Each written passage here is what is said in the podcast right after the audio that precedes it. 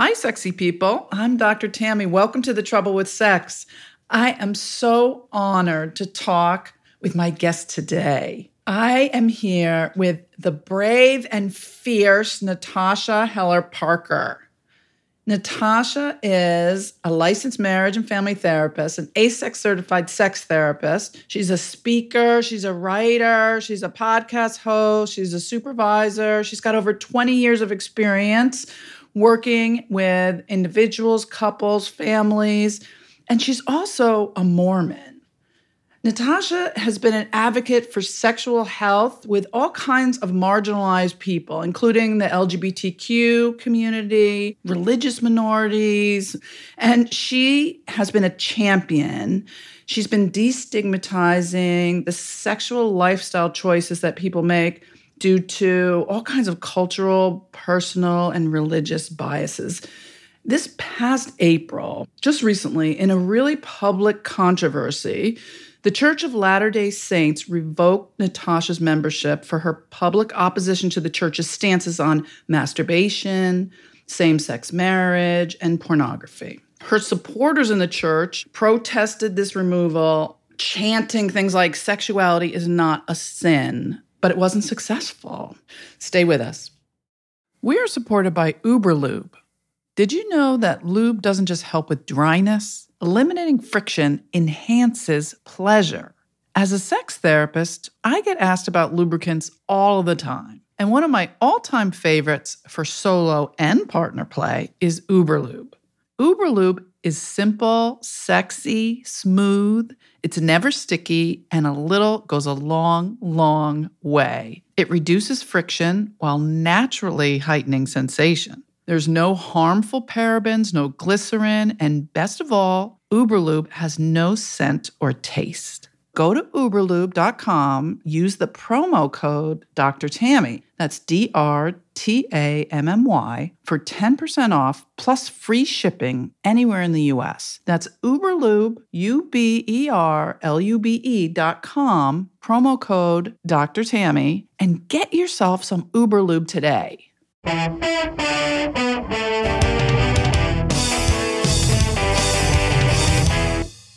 I want to say welcome. Thank you for being here. And I know our listeners are really interested, first of all, like, tell us why this was so important to you to be a voice, to stand up for sexual rights. And also, why is it so important for you to?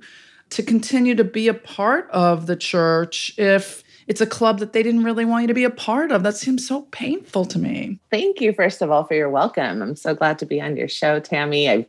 I've known you for now for several years, known of you for sure. So thank you so much for having me. Uh, yes, I'm Natasha Helfer. I am a marriage and family therapist. I've been an accredited AASECT sex therapist now for over 10 years and just love my work in, in the sexuality field. And this dilemma, you know, I think between religion and science is not a new one, right? This is an age old dilemma for a variety of reasons on varieties of topics that have to do with evolution, whether the world is round or flat, you know, how we think about our sexuality, lots of different things across the ages where you know, as the human race has garnered more information, maybe more from a scientific evidence perspective, it's had to deal with the tension of the stories and beliefs and even myths that have to do with religion and how people think about God, deity in general, whether or not deity exists. And if they do exist, what do they have to say about these things? So that hits at the core of a lot of people's worldviews, their identities, their culture, their families, their communities. And so it's interesting when you call it a club. I think for a lot of people who maybe don't come from a high demand religious background, maybe don't understand that it isn't as clubbish as it is community mm-hmm. for those who come from those kinds of backgrounds. And you grew up in that community, right? Yeah, yeah. My parents converted to Mormonism when I was a little girl, probably about four or five years old.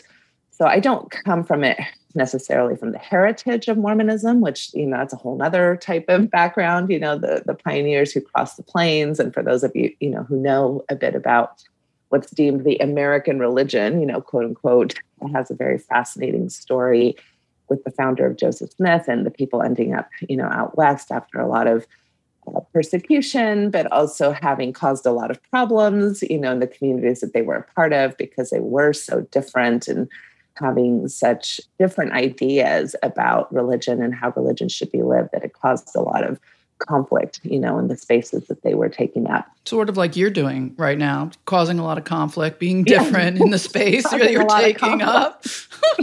you know, started by rebels, and here you are rebelling against the same kind of uh, rigid boundaries. Yeah, because that's absolutely right. The founder, you know, started asking questions and doubting and coming up with ideas that were very different from the status quo. So, my desire to stay in the church is probably, you know, if I'm going to simplify it, twofold. One, it is personal. I I've had many experiences in my church community that are very valuable to me, both spiritually and also just as a community. But secondly, I do good work within the, the church. You know, I, mm-hmm. I know the mm-hmm. language, I'm culturally competent. I have a lot of understanding about how people think, especially around sexuality. And that gives me an ability to understand where they're coming from, to meet people where they are at, and to hopefully see where there might be some shift or possibility for flexibility or reframes that is a big part of doing any type of therapy work and have had quite a bit of success in both the mixed faith families, you know, so when one person leaves the church and one does not, I do really good work in that area. And also, of course, in the areas of understanding sexuality and integrating sexual science with religious and spiritual beliefs. So, how did this come to their attention that you were doing stuff that was outside of the the church's doctrine? Well, they are correct that I have been public and vocal. I mean, I run a blog called The Mormon Therapist. I have spoken on many occasions at different presentations. I was part of the Protect LDS Children movement, which was about challenging the tradition of worthiness interviews, where children as young as 11 years of age are asked certain questions by their bishops in kind of a one on one interview behind closed doors. And some of those questions have to do with their sexual life. And so we were seeing some very problematic you know outcomes from that. Even in the best case scenarios it was definitely a lack of boundaries lack of privacy a lot of power dynamics there for a young child to be asked very inappropriate questions about their bodies whether or not they touch their bodies whether or not they touch other people's bodies what they think about. Do they look at pornography for you know a 12 year old to be asked those kinds of questions by a grown man who represents god can be very intimidating and scary and shaming. Yeah, and shaming. And in the worst case scenarios, of course, this is, you know, ideal for grooming behaviors and an actual sexual assault. And we have several cases like that, like most communities do, where, you know, there's sexual abuse between clergy and their congregants. Oh, so they probably did not like you talking about that. No, I'm I'm guessing not. And then I podcast a lot. I run the Mormon Mental Health podcast. I run the Mormon Sex Info podcast. So yeah, I've been talking very vocally and publicly for about a decade about many of these issues. And it's interesting too, because out of all the issues to be upset with me about, these three issues have been out in front and center for, again, like I said, at least seven years or so. So they are not new issues. So it's it's interesting that it is now that they're coming, you know, and saying we no longer are okay with you doing this. So, what's the deal? I mean, it feels a little bit like a witch burning to me. Like, why do it so publicly, and why do it now? And what's the deal with sex now in the church? And you know, what is the biggest trouble with sex today in the church, or just in our culture that that brought this out now? Well, I will say that I was the one that brought it out publicly. You know, they I, I'm not sure that they would have done anything publicly. They sent me a letter, but you have to understand that in the church, as soon as something happens, you know, with your membership, eventually it becomes public, whether you realize it or not, you know, as far as how people will discredit you. Well, but don't you know that she's, you know, no longer a member, that she was excommunicated, Aww. or So those kinds of things will happen regardless of whether or not it makes the news. Because everyone's like a small community, you mean? So everybody knows each yeah, other? Yeah, it's a small okay. community. Yeah, and they can, you know, I, I, I thought through my options, you know, should I go public with this or not? But I, I, I'm not going to change how I go about, you know, my practice and my advocacy work. And so I could just foresee that, you know, I'd be talking and people would be like, she's presenting herself as a member when she's not, even if I didn't say anything about membership. And so I thought, you know what, it's better if I just come out and say what's happening. And this is, you know, what's happening to me. And, and let's just do this as a community, which quite frankly goes along with a lot of my goals anyway, which I think in high demand religions and conservative communities, we do need transparency. We need less secrecy we need to understand the processes that are happening. And these kinds of processes of disciplinary councils, which they now call membership councils, have in general been shrouded with a lot of secrecy. And they call it sacred, you know, it's sacred. And of course, they should, they sh- the church should take confidentiality seriously. They should not be broadcasting that they're disciplining their members. So I'm, I'm appreciative of that. At the same time, as I found out going through the process, very few people really knew much about what the process would be like, how it would go forward, what it would entail. And I don't know that that's really healthy for the community. So I didn't care about my own confidentiality in this case. So that made it possible to have it be a more public story. Mm-hmm. You know, what I heard you say is that, well, you brought it out into the public, and that was your choice to sort of increase the transparency and the honesty and to be able to say, you know, look, this is what's happening to me. Right that you didn't want to keep it secret. Correct. And that's your whole that's your whole gig. Like, let's not keep secrets. And maybe that is the biggest trouble with sex. It's like, like it's a big secret. It's a big secret. Let's talk about sex more openly. Yeah, yeah. yeah. I mean, my my best guess as to what is happening within the LDS community as well as as well as other communities that are that lean more religiously conservative is when I when I look at the trajectory of the history, I mean, sexual shame has always been part of that story. At the same time, I would say I have seen an uptick in concerns for sexual morality, for really with the the up and coming kind of processes of two particular issues. One is gay marriage and the LGBTQ plus community, you know, actually succeeding and having more social justice rights and having more of a platform in the sense of hey we we get the right to exist we get the right to love we get the right to have relationships in the ways that we have the right to have families and to adopt children. And so all of those types of rights that the uh, gay lesbian bisexual community in particular have been advocating for and have been making quite a bit of progress i would say in the last 25 years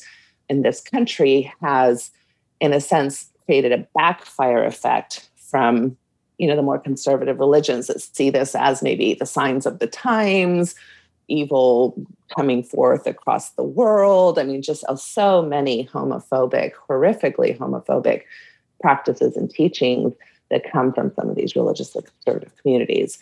And then the second thing that i think has been happening over the last 25 years is the rise of the internet which means of course that now uh, sexually explicit materials are so much more available. And I think we've all been dealing with what that means in regards to our youth, our adults, you know, our access to things that maybe in a marriage haven't been contracted, you know, before the internet, you had to kind of be a little bit more intentional in order to have sexually explicit materials. You had to subscribe to a magazine or you had to go back down to the store and purchase something. Whereas now it's just at the click of your hands, right? So those are two issues that I see religiously conservative communities really struggling with, not knowing quite how to make sense of it, not feeling very in control of, and therefore having a lot of panic and a lot of kind of moral indignation around those issues.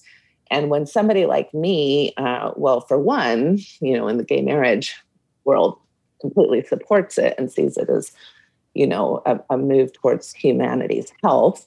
And then, two, with the pornography issue, tries to normalize it and give new framings that aren't quite as panicky and and also doesn't support the addiction model, which is very, you know, entrenched in kind of these religiously conservative communities, you can see why they would see me as a big threat. Mm-hmm, mm-hmm. Yeah, they've given you a lot of power. you know, which is interesting from a, you know, a historical perspective, how powerful they see women and how afraid they are of your power. Like that you could threaten their message so dramatically by helping the LGBTQ community, by supporting gay marriage, by, you know, working with couples that are struggling, you know, by by having a sort of sex positive or sexual wellness model in your therapy that somehow that's going to threaten their you know the whole the whole foundation of their religion you know that's that makes you pretty powerful natasha I, I guess so. I guess that is definitely one way to look at it. yeah. Well, they had to like excommunicate you because they're so afraid of you. Like that's pretty intense. Yeah, it is. It is pretty intense. And and of course, you know, I mean, I I have been through a lot of excommunications of public figures. And in some ways, they will be successful, and in some ways, they won't. You know, and in some ways, they will draw more attention to these issues, and more people will see this as something to look into or investigate. For some people who are already on the margins or trying to figure out how this church, who's that's so conservative and maybe doesn't totally align with their values anymore, how are they going to make it work? they'll leave. I've had several messages coming in saying this was the last straw for me. I'm actually taking my name off the records because they can't make room for mental health professionals and sexual health professionals, and I don't want to be a part of the church. So, in that way, it does give me a lot of power. On the other hand, of course, there is a segment of the Mormon population that will now not touch me or my materials with a 10 foot pole, right? So, they will see me as dangerous. The church will be successful in alienating their more orthodox members and more believing members from the type of information that could actually benefit their marriages, their sexuality. Uh, if you have a gay child or a transgender child and you're one of these families, you are now not going to feel safe or righteous in gathering information that would be considered sex positive and actually best standards of care. So, that to me is what is so scary and kind of tragic that's so sad. I mean, it's so polarizing. It just creates this, you know, intense polarization about these super religious, conservative, rigid values where people feel ongoing shame and, you know, you trying clearly with the best of intentions to help. Yeah. You're clearly not trying to hurt or take down anyone's values. You're really trying to help. Stay tuned. We'll be right back. I can't believe it, but The Trouble with Sex is entering its fifth season, and we have some spectacular guests and topics lined up for you. As we gear up for the next season, now is an excellent time to catch up on the episodes you might have missed and share the podcast with your friends. Everyone needs relationship and sex advice, and the trouble with sex unpacks your most pressing concerns around pleasure, sex, love, and relationships. And I interview the leading experts in the field. If you have a question you want answered, please go to thetroublewithsex.com and click on Ask Dr. Tammy. I'm going to write back to you personally, or we'll answer your question on an upcoming episode of the show. New episodes come out twice a month on Thursdays, so please share, rate, and listen to The Trouble with Sex on Apple Podcasts and Spotify. What's been the fallout for you in your personal life? Well, for me personally, it's been very wounding. Uh, it, it is difficult to spend so much of your time and energy caring for a community already being treated other. I mean, it's not like I've been treated great. I mean, my start as a mental health therapist 20 some years ago immediately put me at conflict with the some concepts of the church even before I studied sexuality, you know. So in the Mormon church, for example, you have a lot of spiritual counseling. You know, people will go in to talk to their bishop, like people might for their priests. However, the difference in Mormonism is that we have a lay clergy. So these persons who take these roles temporarily you know usually a bishop is a bishop for about four to five years it's a temporary position it could be the local electrician it could be the local business person wow. it could be the local carpenter whatever that's taking this role has zero training in matters of couples counseling for example mental health counseling. And so as people are coming into counsel with this man who is speaking again from deity's perspective according to the couple they may be getting some very poor advice, especially when it comes to you know things that took me years to study and that I still felt fairly you know intimidated by it at the beginning of my profession, right? So I would come into conflict with ecclesiastical leaders really from the get go, as far as like overhearing what a couple said their bishop told them to do or not to do. You know, whether they should divorce, for example, like, oh, your your husband's leaving the church, maybe really you should consider divorce. And I'm like, whoa, you know, like that's way jumping the gun here, you know, and I'm not sure that's really helpful advice at all. So it's been a conflictual relationship between my authority, right? My authority lies in mental health and and medicine and kind of you know that whole social science type of specificity and their authority lies with god well anytime you're dealing with religiously conservative cultures guess who trumps right so god is the trump card and on top of it like you mentioned before i'm female so i don't even have the priesthood power right? So sometimes male therapists within my community may have a little bit more credibility because a couple or an individual going to see him, even though he's not playing that ecclesiastical role in that space, they're like in the back of their minds, well, but at least he has the priesthood. So he might have some type of inspiration for us as our therapist. Mm-hmm. So I mm-hmm. didn't even have that. so, according to the Mormon church, I have very little authority, even though, according to my profession, I have all the authority I need, especially now as I became AASECT certified. I have even more authority than many of my LDS colleagues who also make a lot of mistakes in how they counsel with people because they, a lot of times, religiously conservative therapists are practicing unethically themselves and imposing their own religious values on the people that they see. For those of you who don't know, AASECT is American Association of Sexuality Educators, Counselors, and Therapists. And they're like the certifying body that designates sex therapists. So you need 160 hours of training, plus 50 hours of supervision, plus 300 clinical hours under supervision. I mean, you really need a lot of training, and that's postgraduate. So she has a graduate degree in marriage and family therapy, where she also had to do a ton of clinical hours on top of her graduate training. You know, this this is a, a very professional person who has a ton of experience. Yeah. And so you can see that my frustration if I wanted to work within this space, I had to become very adept at being able to, you know, be patient, be careful, in a sense, kind of tiptoe around a lot of different minefields so that the information that I had, which was not mine, you know, it's not like I have any super brilliant ideas. I'm not a researcher. I'm not like I don't come up with a lot of this stuff that, but I but I do study a whole hell of a lot, right? And I do go to get all my CEs, and I'm very mindful about gathering information. So, but I'm coming back to my hometown with information that could be so valuable, and yet it's being seen as like this box of dynamite, right? So I have to be very careful and, and not threatening kind of the status quo too much. So that's a very interesting dance that I think many people are in in regards to a lot of the communities that we see here in the United States, especially along the Bible Belt.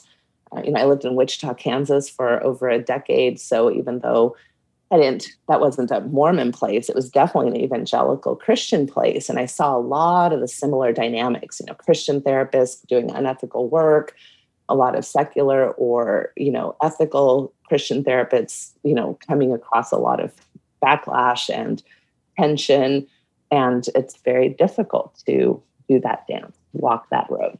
Wow. So I, I i keep coming back to this feeling of you know women finding their voice being a champion for pleasure and butting up against this really ancient message around women being dangerous and pleasure being the thing that's going to bring us down. You know, the old Garden of Eden, Eve eating the apple, you know, she is the the reason that, you know, we are the way we are. She's the the end of society because she pursued her pleasure and ate that damn apple. And, you know, once again, here you are, the harlot who's destroying, destroying the what we've worked so hard to preserve here in the in this culture of, you know, patriarchy. It's really fascinating.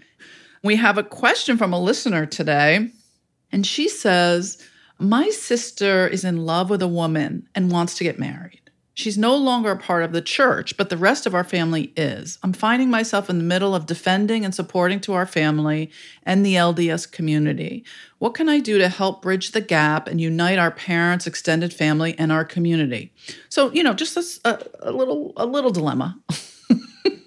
yeah, no, this is a this is very indicative of, of the situation so many different families are in mm. within the church of mm-hmm. Jesus Christ of Latter Day Saints. So where you have you know parents or or other family members who are concerned for the spiritual well-being of this this you know lesbian member of their family that if she follows that path of getting married to another woman that that will disqualify her from things like eternal heaven the eternal family system so if if you're sitting within that kind of belief system, this is a, incredibly tragic, scary, and frightening for parents or siblings or loved ones to to think that these kinds of lifestyle choices would separate them from their person for the eternities.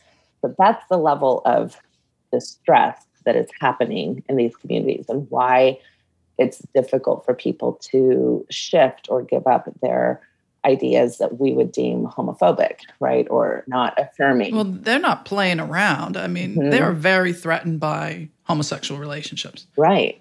Uh, and is that why? Because they feel like, you know, you're be eternally damned, your soul is is going to hell? Like what what is that? In a sense, yes. That's that's basically I mean, Mormonism has some, you know, more complex doctrine than just heaven and hell per se, like most Christians do. But regardless, the goal is to get to this level in heaven that you would be able to spend the eternities with your eternal family. That that would be the main goal. And sin would separate you from being able to do that, whatever sin that is.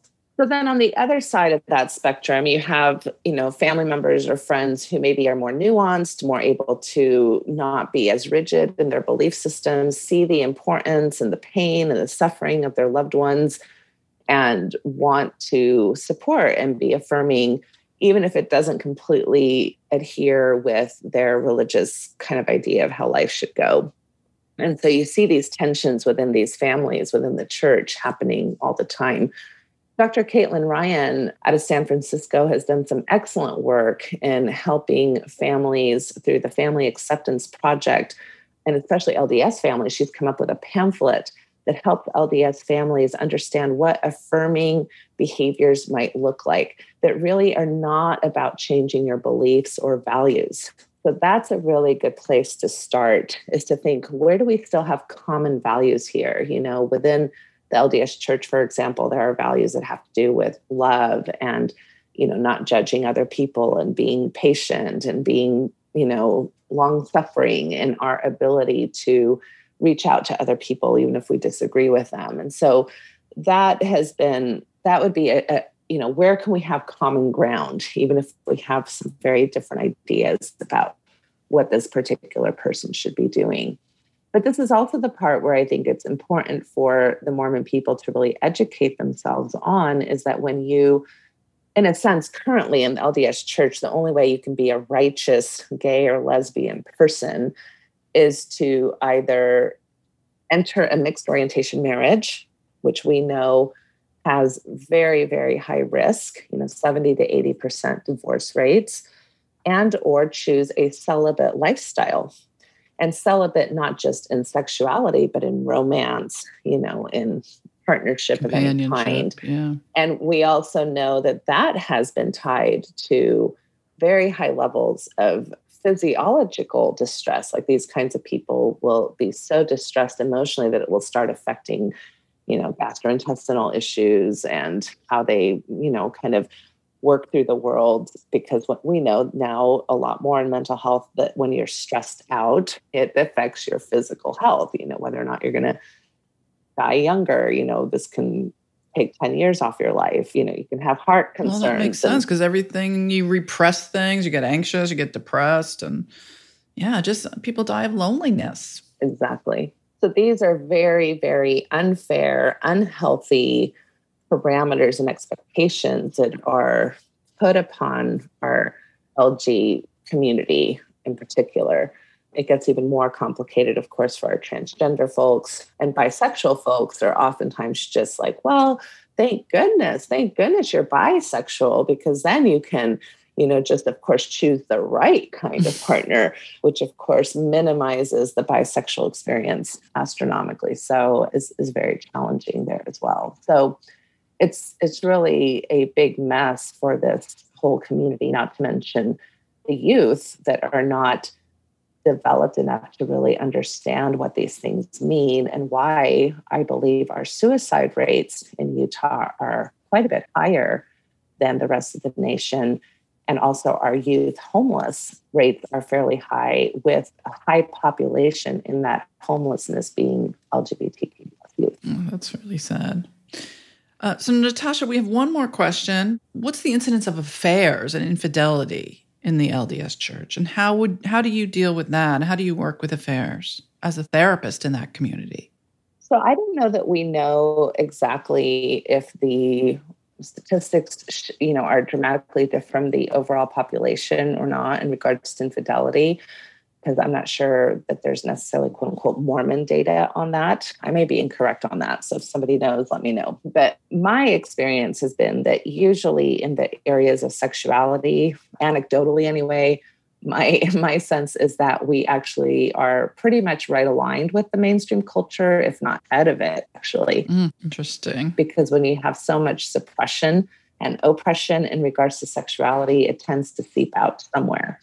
Plus, uh, you also may have different definitions of infidelity. For example, a lot of couples may see pornography viewing as a form of infidelity or betrayal that maybe the mainstream culture wouldn't deem that to that level, you know, distress. So you have a lot of different kind of complicated factors around that. Uh, I think, you know, working with infidelity is difficult in any realm. But one of the things that I really talk about with within the Mormon culture is, and of course, you know, this is maybe after the first part of dealing with infidelity, where you really just have to attend to the wound and to boundaries and, you know, some of the things that I think most of us would be attending to when a case of infidelity comes into our office. But once the couple's, you know, starting to think about recovery and they've decided to stay together, for example, one of the things I really think is important to start talking to them about in the space of conservative religion, there isn't much room for individual sexuality. In a sense, we grow up with the story that the sex, our sexuality belongs to our partner, mm. and our partner's sexuality belongs to us. Mm-hmm. And so there's a lot of ownership there's a lot of ideas around I have a right to know everything you think about. I have a right to know everything that you do. I have a right to tell you whether or not you're allowed to want certain things or act in certain ways. And this can be from anything from what you're thinking to whether or not you touch your own body and masturbate. And so I think it's really important. And I've actually used your thoughts, you know, in your book, The New Monogamy, to consider the new contract for a couple.